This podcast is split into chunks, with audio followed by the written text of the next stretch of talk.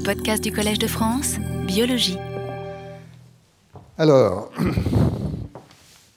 ces peptides, euh, d'où viennent-ils?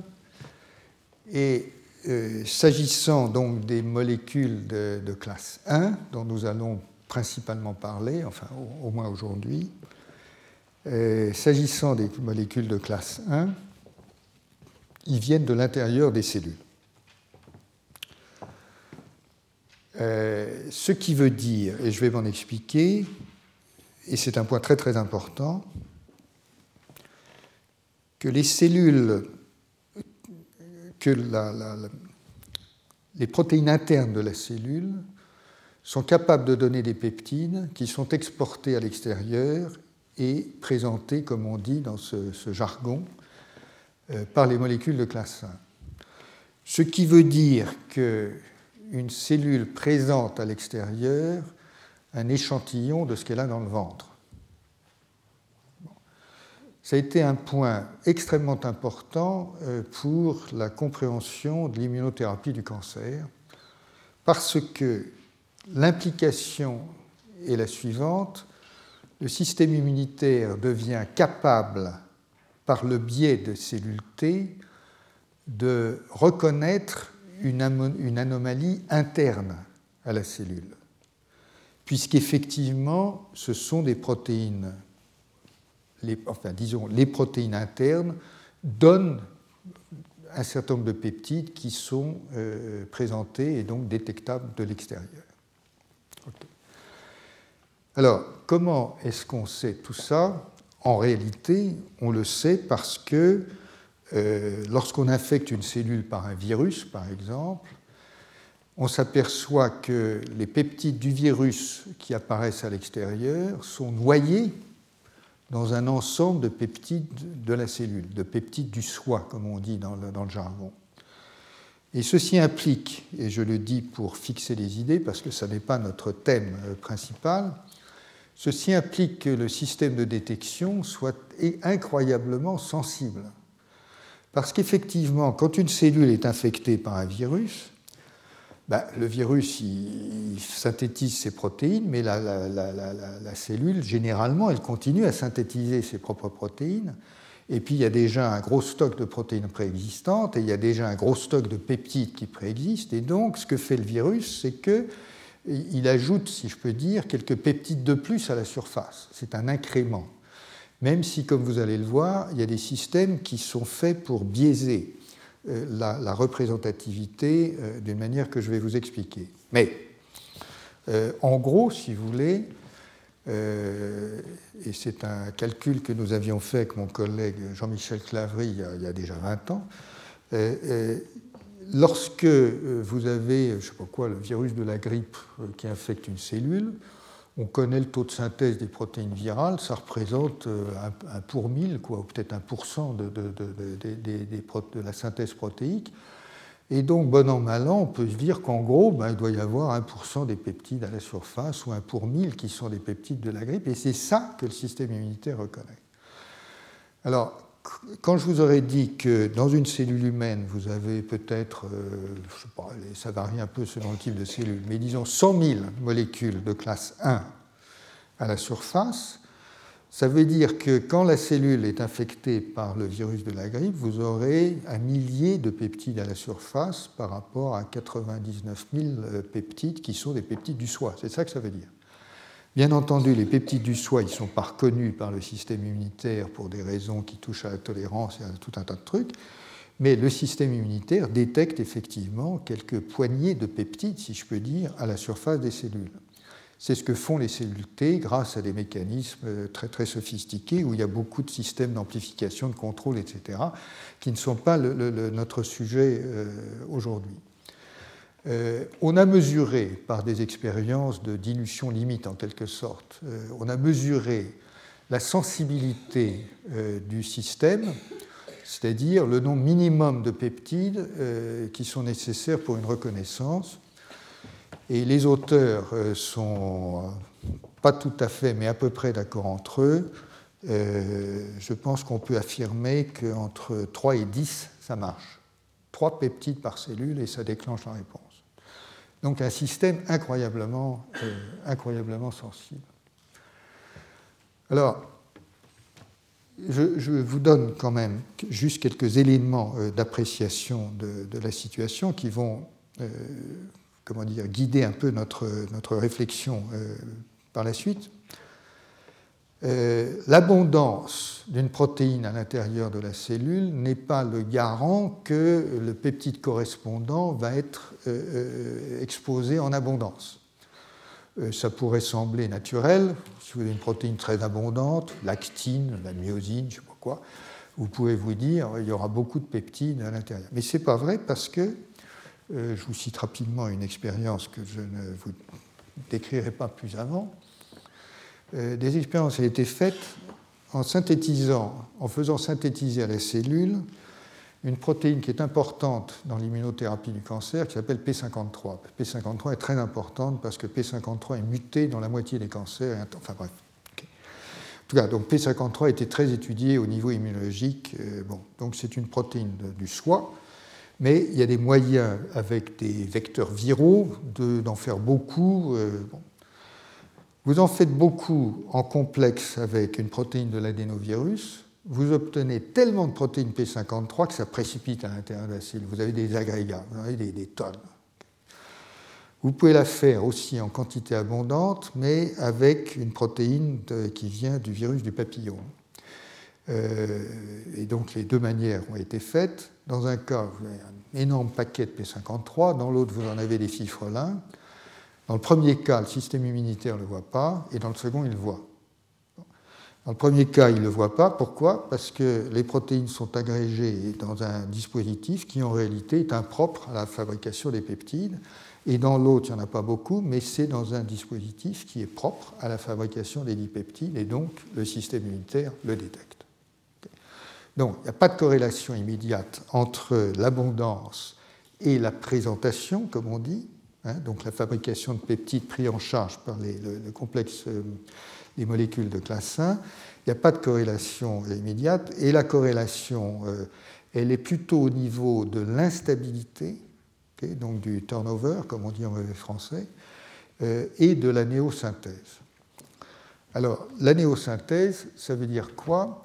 Ça veut dire que les protéines nouvellement synthétisées sont à l'évidence, on va expérimentalement, nettement plus accessibles au système de présentation que ne le sont les protéines déjà constituées. Euh, et nous allons voir euh, exactement pourquoi. Mais je vous donne juste un, résultat d'expérience qui, fixe bien les idées et qui est très important pour la discussion euh, que nous allons avoir vous pouvez prendre une cellule qui a été bricolée de façon à ce qu'on puisse induire la synthèse euh, d'un antigène, enfin, d'une protéine connue euh, et qu'on sait détecter. En l'occurrence, c'était la bêta-galactosidase, euh, ça aurait pu être autre chose. Et donc, on sait que la bêta-galactosidase va produire tel peptide présenté par telle molécule de classe 1 détectable par telle cellule T qui Donc, on sait faire, on sait détecter. Donc maintenant, vous pouvez faire l'expérience suivante, c'est déclencher la synthèse, et vous voyez qu'effectivement, très rapidement, euh, la cellule se, peuple d'un certain nombre de peptides que la cellule T congrue va être capable de reconnaître. Donc les peptides arrivent à la surface. Mais l'expérience la plus importante, c'est la, suivante. Vous avez accumulé dans la cellule beaucoup de bêta-galactosidase, et maintenant, parce que vous avez bricolé le système comme il faut, vous arrêtez la synthèse parce que vous avez les bons, les bons trucs pour arrêter. Vous arrêtez la synthèse et vous constatez qu'en moins de 30 minutes, la présentation s'arrête. Donc le système qui produit les peptides est un système qui réagit rapidement à la néosynthèse dans le cas particulier qui se trouve être un cas assez général. Donc le système est orienté vers la détection de peptides qui sont néosynthétisés. Alors évidemment, ça fait sens parce que quand une cellule est infectée par un virus, ben, vous détectez préférentiellement ce qui est néosynthétisé, ce qui arrive, plutôt que ce qui est déjà en stock. Donc effectivement, ça fait sens au niveau de la sensibilité de, détection. Alors comment est-ce que ceci maintenant se produit? Voilà l'objet d'un débat dont je vais vous parler. D'abord quelques chiffres, là encore, pour fixer les idées, parce que c'est assez important. une cellule contient environ 3 milliards de protéines, de molécules hein, de protéines. La concentration intracellulaire, c'est quand même assez important, 300 à 400 mg par ml. Donc si vous voulez, je, dis ça parce que n'imaginez surtout pas qu'une cellule, euh, euh, que l'intérieur d'une cellule, c'est un liquide. Euh, c'est impossible à telle concentration. au mieux, ça peut être modélisé comme un gel, et en fait, c'est une structure complexe, très très complexe, euh, et en réalité demi-organisé. Donc euh, c'est sûrement pas un liquide où euh, on peut appliquer les lois de la mécanique des fluides. 25% des gènes codent pour des protéines qui appartiennent au réticulum endoplasmique, c'est-à-dire au jeu des membranes internes, hein, et donc au système vésiculaire qui amène les choses à la surface et qui reprennent des choses de la surface. Euh, ou sécrétés. Donc un quart des gènes codent pour des protéines qui vont euh, grosso modo dans, la membrane et aux surfaces, pour fixer les idées. Une protéine a un temps de vie moyen, ça varie beaucoup selon les protéines, mais c'est en gros 1 à 2 jours, mais ça peut être de 10 minutes à plusieurs semaines. Mais la moyenne, c'est 1 à 2 jours. Euh, une cellule et la charge des peptides, oui, ça c'est le domaine important, c'est en gros euh, on a calculé, on a mesuré puis calculé qu'on charge 100 euh, molécules de CMH par minute. Euh, donc, si vous voulez, comme vous en avez 100 000, vous pouvez calculer que c'est un processus qui est quand même relativement, relativement lent. Et finalement, un point important, c'est que les taux d'erreur dans les processus de transcription, de traduction des protéines sont très importants. Euh, ça, c'est quelque chose qui est un peu surprenant, mais euh, le taux d'erreur au niveau de l'incorporation d'un acide aminé dans une protéine, il est entre 10-4 et 10-3. Donc, si vous voyez, ce sont des taux d'erreur qui sont très importants, 1 pour 10 000, 1 pour 1000. Ça veut dire que dans, euh, disons, un cas sur 1000 ou un cas 10 000, euh, ce n'est pas le bon acide aminé correspondant au code génétique qui est, inséré, c'est une erreur. Il y, a, des fautes. Pourquoi il y a des fautes? Parce que tous ces systèmes sont extrêmement compliqués et même avec des taux d'erreur qui à chaque étape sont, faibles, bah, les taux d'erreur cumulés, ça finit par faire beaucoup. Quoi. Et donc le système vit avec, enfin s'accommode, et nous vivons avec des taux d'erreur qui sont très importants au niveau de la traduction. Au niveau de la transcription, c'est également très important. Quand vous pensez au processus de transcription, il y a d'abord la transcription en tant que telle, donc les incorporations euh, de nucléotides. Là encore, peut y avoir des erreurs, et il y a des erreurs. Donc, de temps en temps, euh, l'enzyme qui lit le gène se trompe de nucléotide, il insère un mauvais nucléotide, et puis, euh, bon, ça fera un mauvais acide aminé dans la protéine, bien entendu. Et puis, vous avez des complications, c'est que euh, polymérase, euh, elle peut très bien démarrer au mauvais endroit. Et à ce moment-là, bon, ça peut donner quelque chose d'un peu bizarre. Elle peut déraper, ça arrive aussi de temps en temps. Donc elle dérape, elle se trompe d'un bon, elle, saute un nucléotide, elle dérape. Elle peut terminer au mauvais endroit. Et puis n'oubliez pas que dans, les gènes dans beaucoup de gènes de caryotes, vous avez ce qu'on appelle les introns et les exons. Et donc, euh, la machinerie de transcription transcrit tout, et puis ensuite, vous avez le processus d'excision qui fait qu'on excise la partie dite non codante pour rétablir l'intégralité euh, de la, de la séquence codante. Euh, ce processus d'excision des séquences dites introniques, c'est un mot affreux, mais ce processus, il est précis, mais pas infiniment précis, et donc il fait lui aussi des erreurs. Il en fait de différentes manières. De temps en temps, il y a un intron qui reste euh, de temps en temps, ça excise de travers, etc. Donc les taux d'erreur cumulés sont, très importants. Quel est le rôle du P53 Ah, j'ai quitté P53. Euh, on est dans les généralités. P53, c'était l'exemple. Pardon. Euh, c'était l'exemple pour vous montrer que euh, une protéine peut être synthétisée en abondance et ne pas être vue par le système immunitaire, alors que la même protéine peut être synthétisée à l'état de fifrelin et être vue par le système immunitaire. Donc maintenant, j'ai quitté cet exemple et je suis dans la généralité, euh, dans la question générale suivante, d'où viennent les peptides qui sont présentés et comment parviennent-ils à s'intégrer dans la molécule de classe 1 en l'occurrence. Et donc, ce que, je vous dis, c'est qu'il y a beaucoup d'erreurs. Alors, pourquoi est-ce que je, vous dis ça? Parce que euh, ça a donné naissance à une théorie qui est extrêmement séduisante, qui est de dire, ben en fait, le système de présentation, enfin le, système qui fabrique les peptides et qui les amène sur les antigènes de classe 1, ben, c'est un système qui se nourrit en quelque sorte euh, des erreurs qui sont faites dans la cellule. De toute façon, comme il y a beaucoup de produits défectueux, il faut les dégrader. Et donc les produits de dégradation sont intelligemment, si je peux dire, euh, astucieusement utilisés pour euh, rentrer dans le système de présentation des, de, peptides.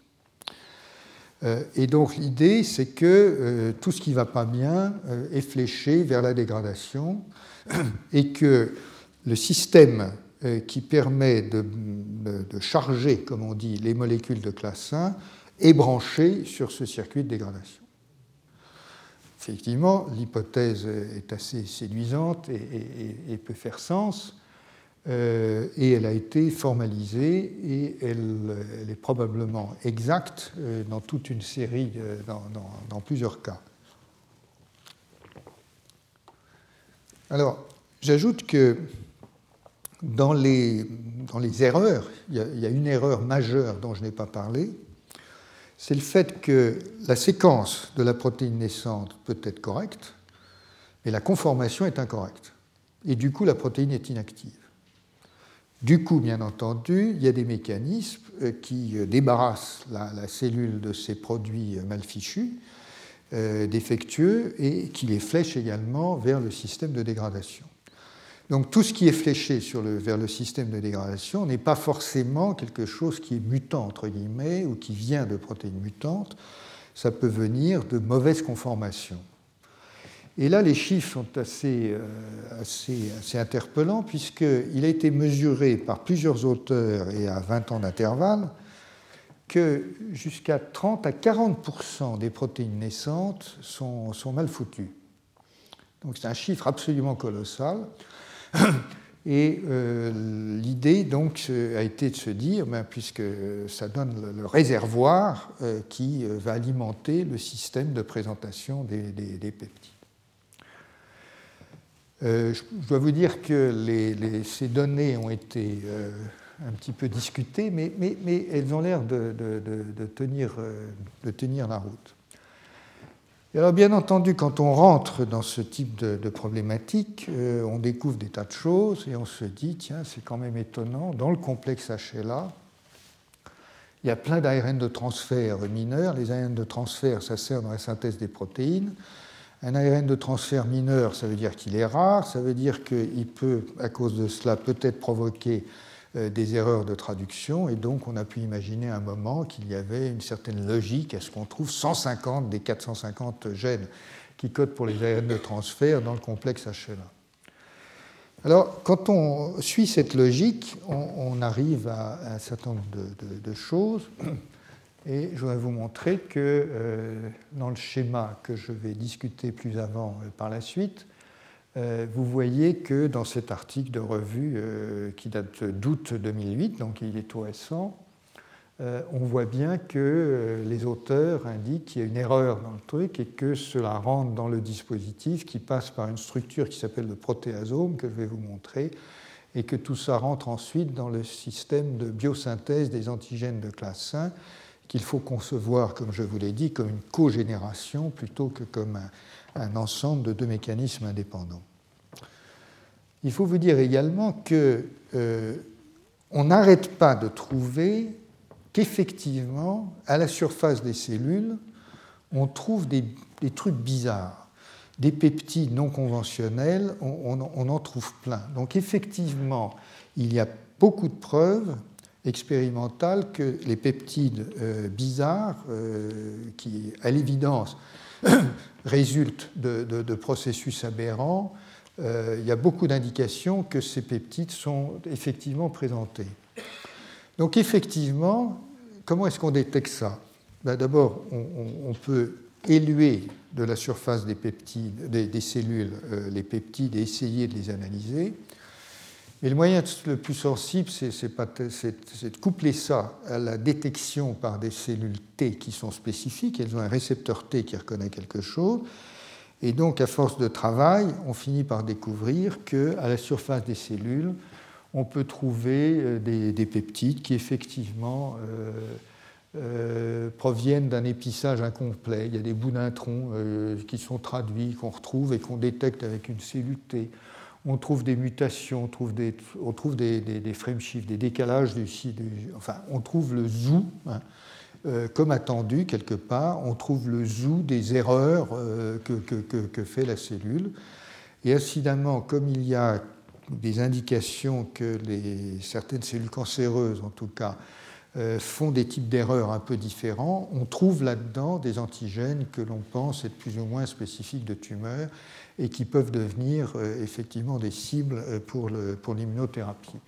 Mais donc, vous savez, ça, sert de, de, oui, effectivement, d'un espèce de, cadre de, découverte et de lecture des anomalies qui se passent dans la cellule. La dernière étant absolument surprenante, c'est qu'il y a des bouts de peptides qui se réassemblent parce qu'il y a des peptides ligases et que de temps en temps on trouve à la surface des cellules des peptides qui, à la manière des exons et des introns, se sont reliés. Euh, donc on trouve un peu n'importe quoi. Et donc euh, l'idée générale que euh, c'est bien le mécanisme,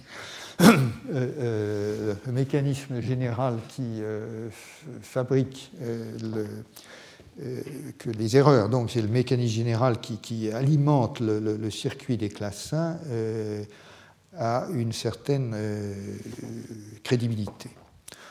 Sauf que il y a quelque chose qui ne colle pas, et ces auteurs, là, dans un article qui date de l'an dernier, ont, mis en question le dispositif. Et pourquoi ils l'ont mis en question?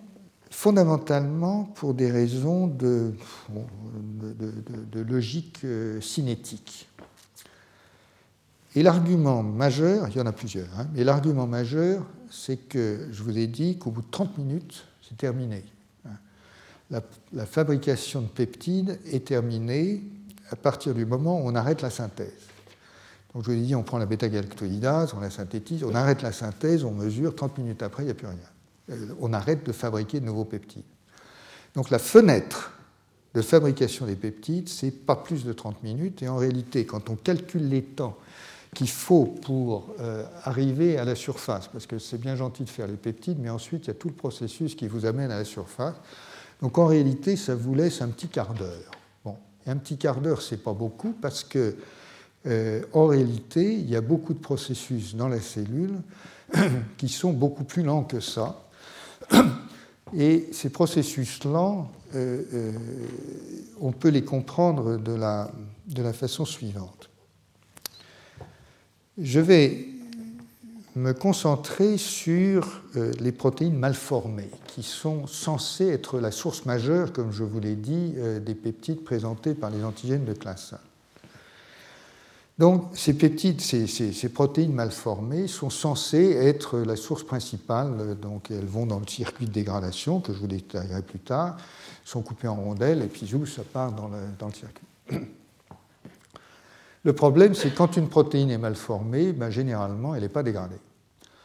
En fait, la, cellule ne se permet pas ce genre de choses euh, pour des raisons qu'on peut imaginer être liées à une sorte d'économie euh, générale, mais qui pratiquement est lié à un autre phénomène, c'est que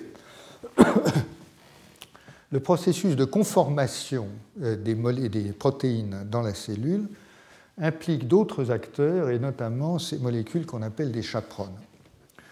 en gros, qu'est-ce qui se passe? Vous avez une chaîne naissante elle fait 500 euh, acides aminés. Imaginez un bout de pelote de laine qui peut se mettre dans tous les sens. Évidemment, si ce n'est pas ordonné quelque part, on obtient n'importe quoi. Euh, et, donc, en réalité, ce qui se passe, c'est que la molécule naissante se trouve euh, en quelque sorte isolée ou semi-isolée par des protéines chaperones qui changent son environnement, euh, notamment en excluant des molécules d'eau. Et elles aident à conformer simplement parce que le système est bâti de telle sorte que lorsqu'on a chassé les molécules d'eau, on favorise certains types de conformation et on arrive à la bonne conformation au bout d'un assez grand nombre d'étapes, visiblement. Euh, ça ne se, fait pas, euh, se fait pas comme ça. Et donc, ce processus prend en fait du temps.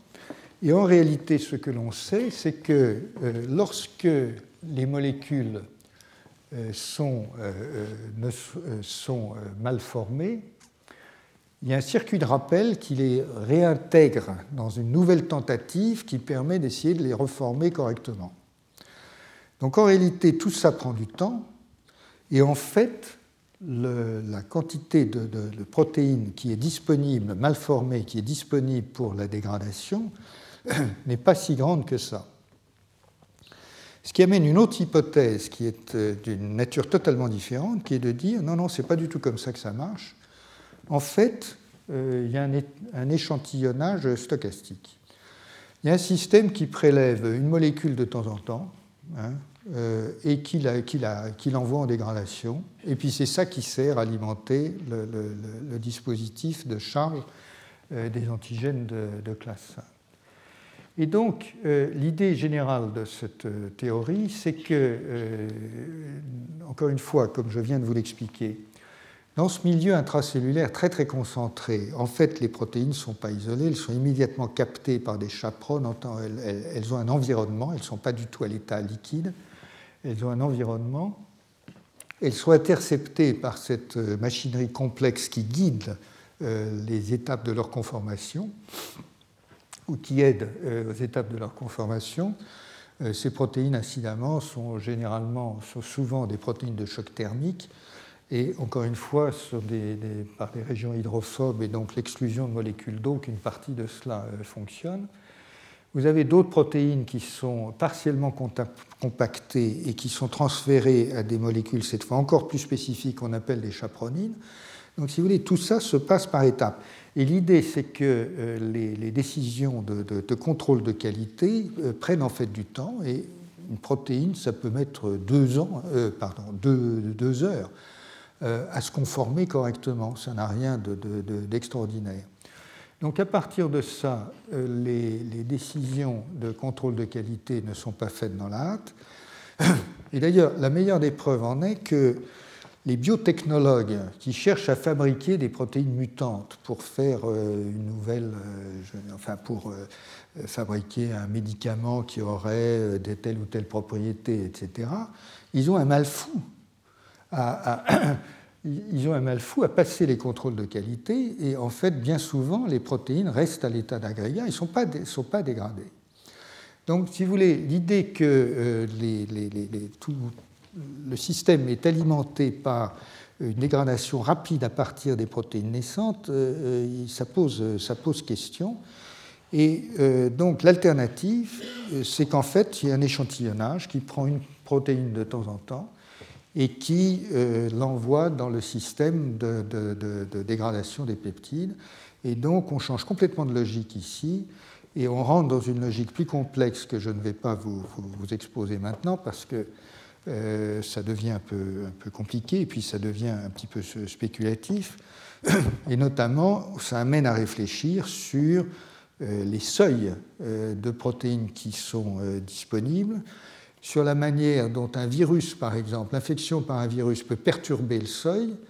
Et euh, c'est assez intéressant de réfléchir au fait qu'effectivement, peut-être que le système est construit de telle sorte que lorsqu'il y a une infection par un virus, l'échantillonnage devient plus abondant, sauf si le virus a trouvé le moyen d'échapper à ça, mais sinon l'échantillonnage devient plus abondant, et du coup, on, présente à la surface de façon préférentielle les molécules néosynthétisées, notamment par le, virus en question. Donc ça ouvre tout un champ de réflexion et donc je voulais vous dire, puisque c'est tout récent, c'est un des changements conceptuels significatifs dans ce domaine que d'imaginer que le système soit lié sur question d'échantillonnage.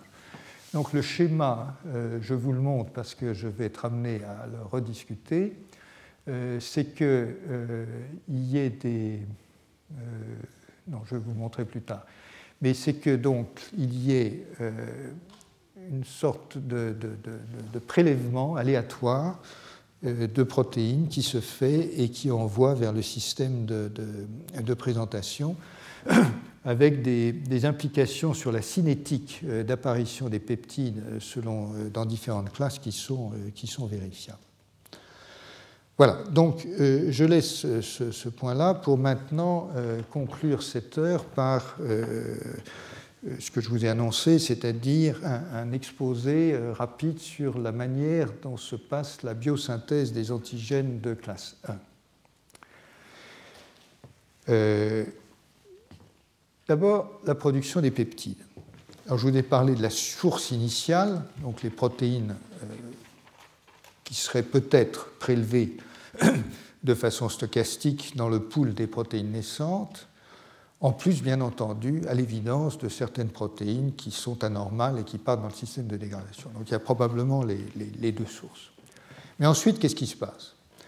Ensuite, ce qui se passe, c'est que vous avez dans toutes les cellules, y compris dans les cellules bactériennes, des systèmes de dégradation parce que euh, ben, aucune protéine n'est éternelle et il faut, euh, il faut les dégrader. Et euh, le système de dégradation, ça s'appelle le protéasome. Et c'est une espèce d'une structure remarquable d'ailleurs que je vais vous montrer, qui produit des peptides, enfin des, bouts de 2 à 25 acides aminés. Et en fait, il y a plusieurs types de protéasomes. Euh, ça, je crois que je n'aurai pas le temps de vous les expliquer aujourd'hui, en tout cas. Voilà la structure absolument extraordinaire de, cette protéine. Vous avez, en fait, c'est une structure en barillet, euh, avec un trou au milieu, un couvercle, qui est utilisé ou pas utilisé. La protéine passe à l'intérieur et elle se fait couper. Euh, donc la structure tridimensionnelle a été déterminée, euh, donc les sous-unités sont assemblées d'une manière qui effectivement construit une, forme de, de, de, barillet. Et ce qui est très important, c'est que certains acides aminés qui sont produits par telle ou telle sous-unité, à l'intérieur de la structure, fournissent des, des sites catalytiques de dégradation. À partir de ça, vous pouvez évidemment euh, imaginer que des modifications euh, de sous-unités euh, modifient, là encore, évidemment, les propriétés de dégradation du, protéasome. Et c'est ce qu'on observe dans, certaines conditions. Rapidement, parce que c'est un. Je, vous montre ici, parce que c'est une découverte récente et importante. Ça, c'est un bout de thymus avec des cellules T qui sont en train de, se développer à l'intérieur du, thymus. Et ce qui vient d'être trouvé par une équipe japonaise, c'est qu'il euh, y a un protéasome euh, particulier dans le thymus. Euh, la manière dont ça fonctionne, c'est que le thymus fabrique, plus exactement le, cortex thymique, fabrique une sous-unité particulière du protéasome qui est substituée à la sous-unité classique. Et donc, dans les quatre anneaux heptamériques empilés euh, ici, euh, vous avez euh, trois sous-unités bêta qui ont des activités protéolytiques particulières, selon qu'elles présentent à l'intérieur un résidu acide, basique ou hydrophobe. Le point clé, c'est que euh, au sein du thymus, il y a donc une sous-unité particulière. Je passe rapidement sur ces données et je vous les euh, montrerai, enfin vous, pourrez les consulter sur, le site internet si ça vous intéresse. Et donc la substitution, le protéasome standard, il a, cette, bobine-là, là, et le thymoprotéasome, il a une autre bobine parce qu'il y a une sous-unité qui est substituée. Et puis en fait, on sait qu'il y a encore un troisième type de protéasome qui est fabriqué dans certaines conditions et qui a encore une autre sous-unité. Et donc les trois protéasomes ont des spécificités différentes et produisent des peptides différents. Pourquoi c'est important dans le thymus? Parce que le fait qu'une partie du thymus produise des peptides d'un autre type finalement, c'est tout à fait interpellant puisque ça veut dire qu'en un sens, il produit des peptides qui sont étrangers à l'organisme et qui jouent un rôle dans la sélection des cellules T. Je mentionne ce fait pour les, spécialistes et je n'ai pas le temps de, vous l'expliquer avec, plus de, détails. Alors, comment ça se passe maintenant pour, je reviens au protéasome standard et à la fabrication euh, des antigènes de classe A? Le circuit, c'est un magnifique travail de, biologie cellulaire hein, et d'immunologie cellulaire, mais de biologie cellulaire qui a été réalisé. Le circuit est maintenant à peu près, je pense, déchiffré dans, pas mal de ces détails. Et euh, vous avez effectivement euh, deux circuits parallèles qui se rejoignent à un moment. Le protéasome fabrique des peptides. La chaîne lourde de, enfin, la chaîne de l'antigène de classe 1 est synthétisée d'un autre côté, mais tout ça va s'assembler dans le réticulum endoplasmique. Donc il faut que ça passe la membrane du réticulum. Pour que le peptide passe la membrane, il lui faut un transporteur. Donc il y a un transporteur dans la membrane qui fait passer les peptides au travers de la membrane et il s'appelle TAP. Et puis vous avez de l'autre côté la chaîne lourde euh, qu'on appelle la chaîne lourde et la chaîne légère. C'est-à-dire, rappelez-vous, les trois modules plus un module. Un module, c'est la bêta-2-microglobuline, et la chaîne lourde, c'est les trois modules que je vous ai montrés au début euh, du, CMH, donc euh, les deux chaînes du CMH, qui elles-mêmes sont intégrées progressivement dans, le réticulum à mesure que la chaîne est synthétisée. Alors, en gros, voilà ce que ça donne. La chaîne lourde ici, elle est synthétisée à partir de l'ARN messager et d'un ribosome, et elle passe immédiatement à travers la, membrane euh, du réticulum endoplasmique. Dès qu'il y a un bout qui dépasse de l'autre côté, il est saisi en quelque sorte par une chaperonne euh, qui va l'aider à se conformer correctement. Cette chaperonne est ensuite substituée par une autre chaperonne qui s'appelle la calnexine, et la chaîne lourde, là, sans la bêta-2 microglobuline, elle commence à ressembler à peu près à une chaîne de, CMH. Hein, ensuite, tout ça se balade jusqu'au transporteur TAP, qui est là, en bleu, vous voyez, et lui, il reçoit les peptides qui sortent du protéasome et qui rentrent dans le transporteur, et le transporteur, il les fait passer au travers de la membrane. la chaîne lourde en formation du MHC euh, s'associe en fait à, TAP, au transporteur, ce qui assure la, proximité. Et donc à partir de ça, vous voyez qu'il y a une cogénération littéralement, le système est environné de chaperones qui, l'encadrent, encadrent sa synthèse et sa, sa conformation. Vous avez en plus la formation de ponts disulfures qui sont catalysés par une enzyme spécifique. Et vous avez une molécule qui s'appelle la tapazine, qui est associée au, transporteur et qui intervient aussi dans la conformation. Bon. On pense que ces étapes sont maintenant à peu près, à peu près validées euh, et qu'en gros, on connaît les, protéines euh, qui interviennent dans le, qui interviennent dans le processus. Euh, donc ici, je précise que l'une de ces enzymes, c'est la thiol oxydoréductase. Euh, il y, a tout un tas de, détails qui sont connus. Je voudrais insister là sur une notion qui est tout à fait fondamentale, qui, est celle de, contrôle de qualité, et vous allez voir ensuite où, je, je veux en arriver. Au fond, c'est la même chose que ce que je vous ai dit précédemment, c'est-à-dire que le système euh, ne parvient pas à sa conformation finale en une étape, de loin. Il y a toutes sortes d'étapes intermédiaires et il y a toutes sortes de systèmes qui surveillent euh, les différentes étapes et qui euh, vérifient que ça, se passe correctement par rapport aux normes intracellulaires.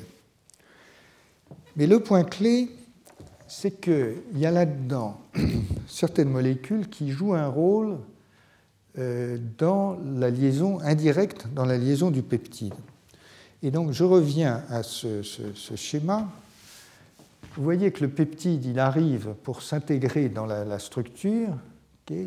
Vous avez une espèce de flux de peptides qui arrive, mais on a pu regarder et montrer que euh, euh, la tapazine euh, joue un rôle dans la liaison des peptides. Et comme on le sait On le sait parce que lorsqu'on a des mutants, on peut fabriquer des mutants qui n'ont pas de, tapazine, on constate que les peptides qui sont liés, ça marche quand même. On voit des molécules de classe A qui arrivent à la surface, mais les peptides qui sont liés sont moins stables. Ça veut dire quoi? Ça veut dire probablement que la tapazine intervient pour éditer, comme on dit, le complexe. Et imaginez qu'elle intervienne pour, euh, euh, comment dire, faire respirer la molécule de telle sorte que les peptides instables se détachent. En gros, c'est l'image que vous pouvez vous faire de ce type de, processus. De la même manière, pardon, on a montré que la formation des ponts disulfures jouait aussi un rôle dans la charge des peptides. Donc, l'espèce de message ici euh, est le suivant. On avait l'habitude, enfin moi en tout cas, euh, de, penser ces mécanismes de biosynthèse de façon assez, linéaire et trop peu dynamique.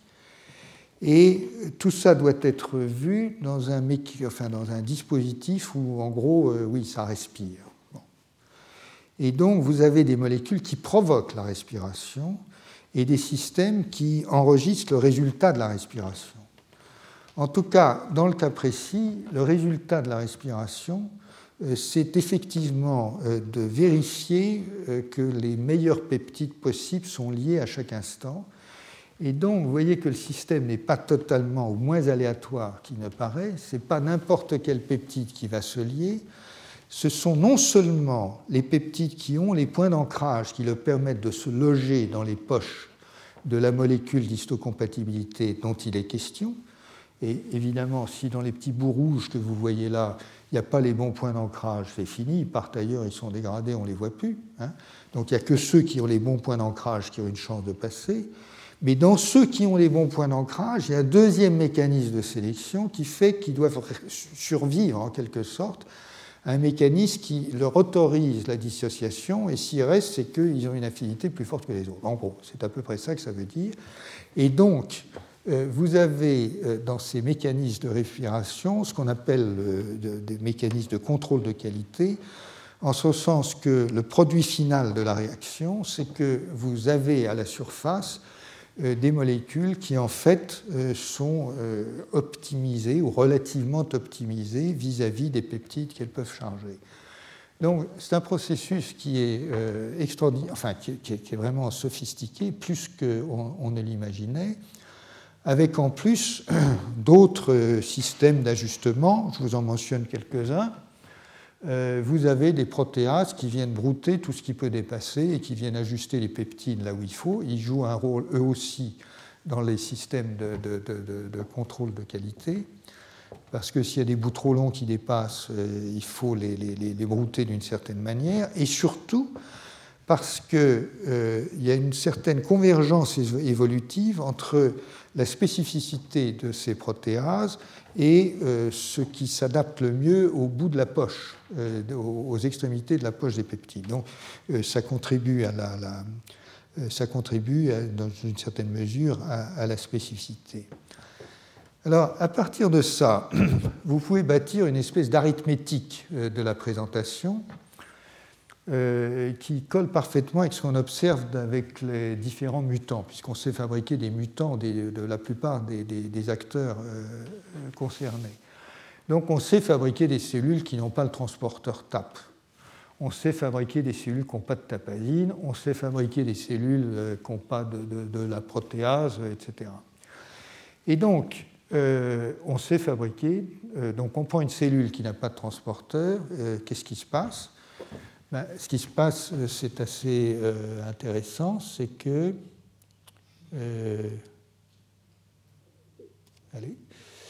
ce qui se passe, c'est assez intéressant, c'est qu'en réalité, on peut démontrer que dans ce cas-là, c'est ce système-là qui fait passer lui aussi quelques peptides et finalement on arrive, puisqu'il n'y a plus le bleu ici, le système se débrouille pour arriver à faire passer quelques peptides par euh, l'autre système, qui est aussi un transporteur à sa manière, si vous voulez.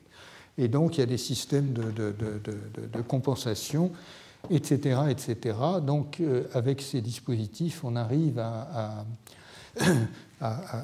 comprendre des observations qui, ont mis des, années à, émerger euh, en termes d'explications à peu près rationnelles. Alors, le point qui est important, c'est qu'on retrouve ça dans des variants naturels et donc dans des allèles chez l'homme. Et curieusement, par exemple, on a trouvé que certains allèles de HLA-B27 sont indépendants de la tapazine et la stabilité des complexes est effectivement réduite. Donc, euh, on trouve chez l'homme, en situation naturelle, des allèles qui, en fait, n'ont pas besoin de tapazine.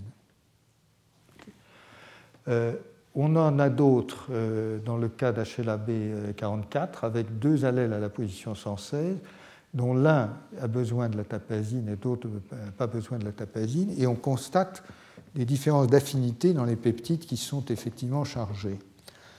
Alors le fait qu'on trouve des allèles chez l'homme qui... Euh, le fait qu'on trouve des allèles chez l'homme euh, qui, qui... Enfin, comment vous dire, fonctionnent. Enfin, ils sont même assez répandus dans la, population et qui n'ont pas besoin de certains de ces cofacteurs. Euh, ça interpelle sur la, question suivante, c'est au fond, l'individu, enfin la cellule ou l'individu euh, peut trouver bénéfice de temps en temps à, avoir des peptides mal foutus, euh, de faible affinité, etc. Et effectivement, c'est assez curieux parce que euh, lorsqu'on fait, lorsqu'on passe de la, comment dire, de la, belle théorie que je vous ai exposée à une certaine forme de pratique.